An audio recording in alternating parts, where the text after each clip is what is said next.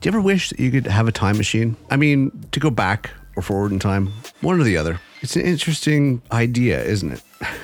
hey, I'm your host, Mad Morgan, and thank you for tuning in today to episode 151 of Soapbox Daily. Appreciate you being here and happy hump day to you. Yes, it is another hump day, folks. It is another hump day. Here we are, midweek again, and uh, you're here with me again, and I appreciate you being here. So, before we get into this, it is the midway point of the week, and uh, how's your integrity been this week? Are you being the positive change? Are you setting the example? Are you being the best you can be to make this world a better place? Onwards and upwards. Hey, you don't need recognition or pat in the back for it. Just do the right thing. It's the right thing to do. So today we're going to talk about, uh, speaking of which, how do you view yourself? That's the question of the day. That's what we're talking about today. How do you view yourself? And it's interesting thought if you think about it, because it's tempting to believe we see ourselves the same way that others see us. But unfortunately, we will always be clouded by our own thoughts and experiences. Because of this, we may miss some important information about ourselves. There's a number of ways you see yourself differently than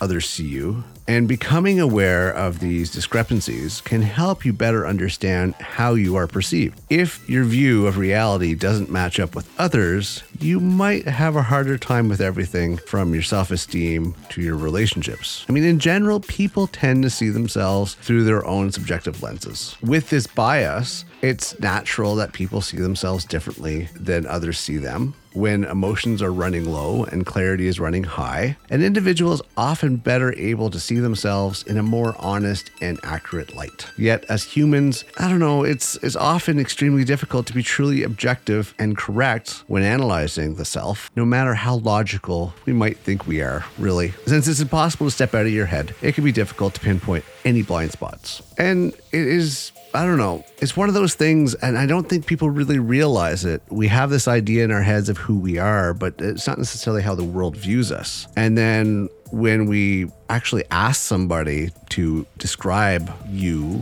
or vice versa. When you ask somebody how they view you and they come back with something which you think is completely outrageous, you're, you're sometimes taken aback. You're kind of beside yourself going, Whoa, where did you get that from? Because we all have this idea of who we are right? And we don't really recognize how the rest of the world sees us. And it really depends on our own self esteem and our experiences and our day to day, how that is. And some of us like to think of ourselves in the best light. Some of us like to think of ourselves in the not so the best light. But it's an interesting question. It really is. I mean, how you view yourself versus how the rest of the world views yourself. And a lot of times, the rest of the world's not necessarily viewing you exactly how you view yourself. So it might be time to actually take a, a little bit of reality check. I mean, there's some, I want to get into some quick seven fascinating ways. I don't know if they're fascinating, but seven ways you may be perceiving yourself incorrectly, according to some doctors and therapists and everything else. So let's just get into a few of these quickly. You experience imposter syndrome. Imposter syndrome is an informal syndrome that involves a person feeling that they are going to be found out or unveiled as not being as good as they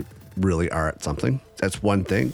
Number two, mi- you minimize your abilities. Although there are some people who tend to inflate themselves, many people devalue their capabilities. Rather than owning their strengths and skills, they tend to shrug off or minimize many of their abilities. Number three, you make unfair comparisons. Comparing yourself to what you see on social media is going to lead to a screwed perception of what your life should be. You, can't compare yourself to people on social media. Social media is nine times out of 10 fake. It's fake, it's made up, it's generated.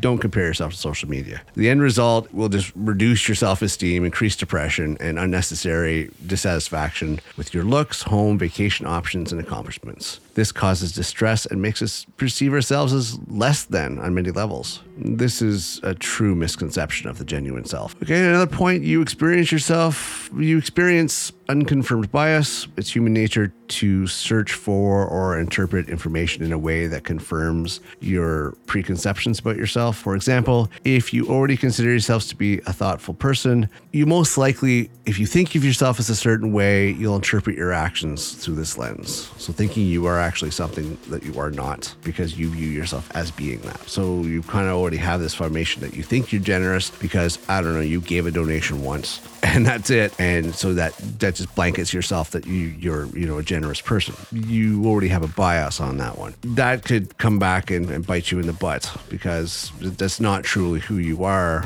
because the rest of the world's probably looking a lot closer than you are. Another point, you project psychological projections, a defense mechanism that involves attributing your undesirable feelings or emotions onto someone else. For example, you may really dislike your mother-in-law. However, you unconsciously perceive that as a feeling you can't have. So instead, you believe that your mother in law dislikes you. Point six, you rationalize your behavior.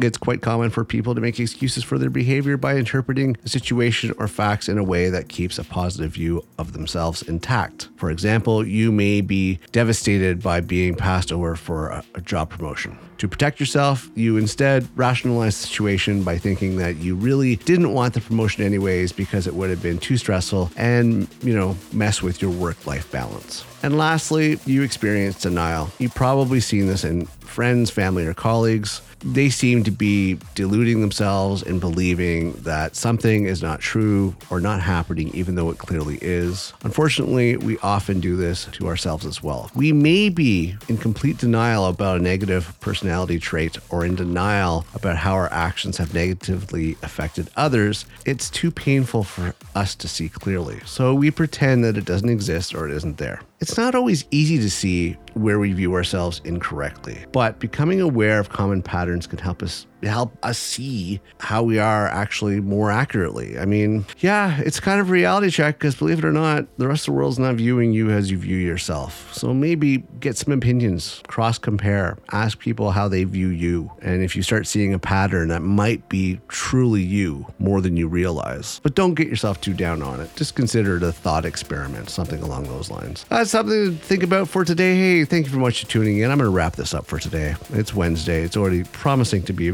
very busy day and a snowy day from what I've been seeing outside. But hey, if you're uh, inside and you're kicking around or you're bored and you want to check it out, check out themadmorgan.com. Yes, themadmorgan.com for more information on all our podcasts and projects now and coming down the road. As always, I'm your host, Mad Morgan. Have a great day moving forward, and I will see you next episode.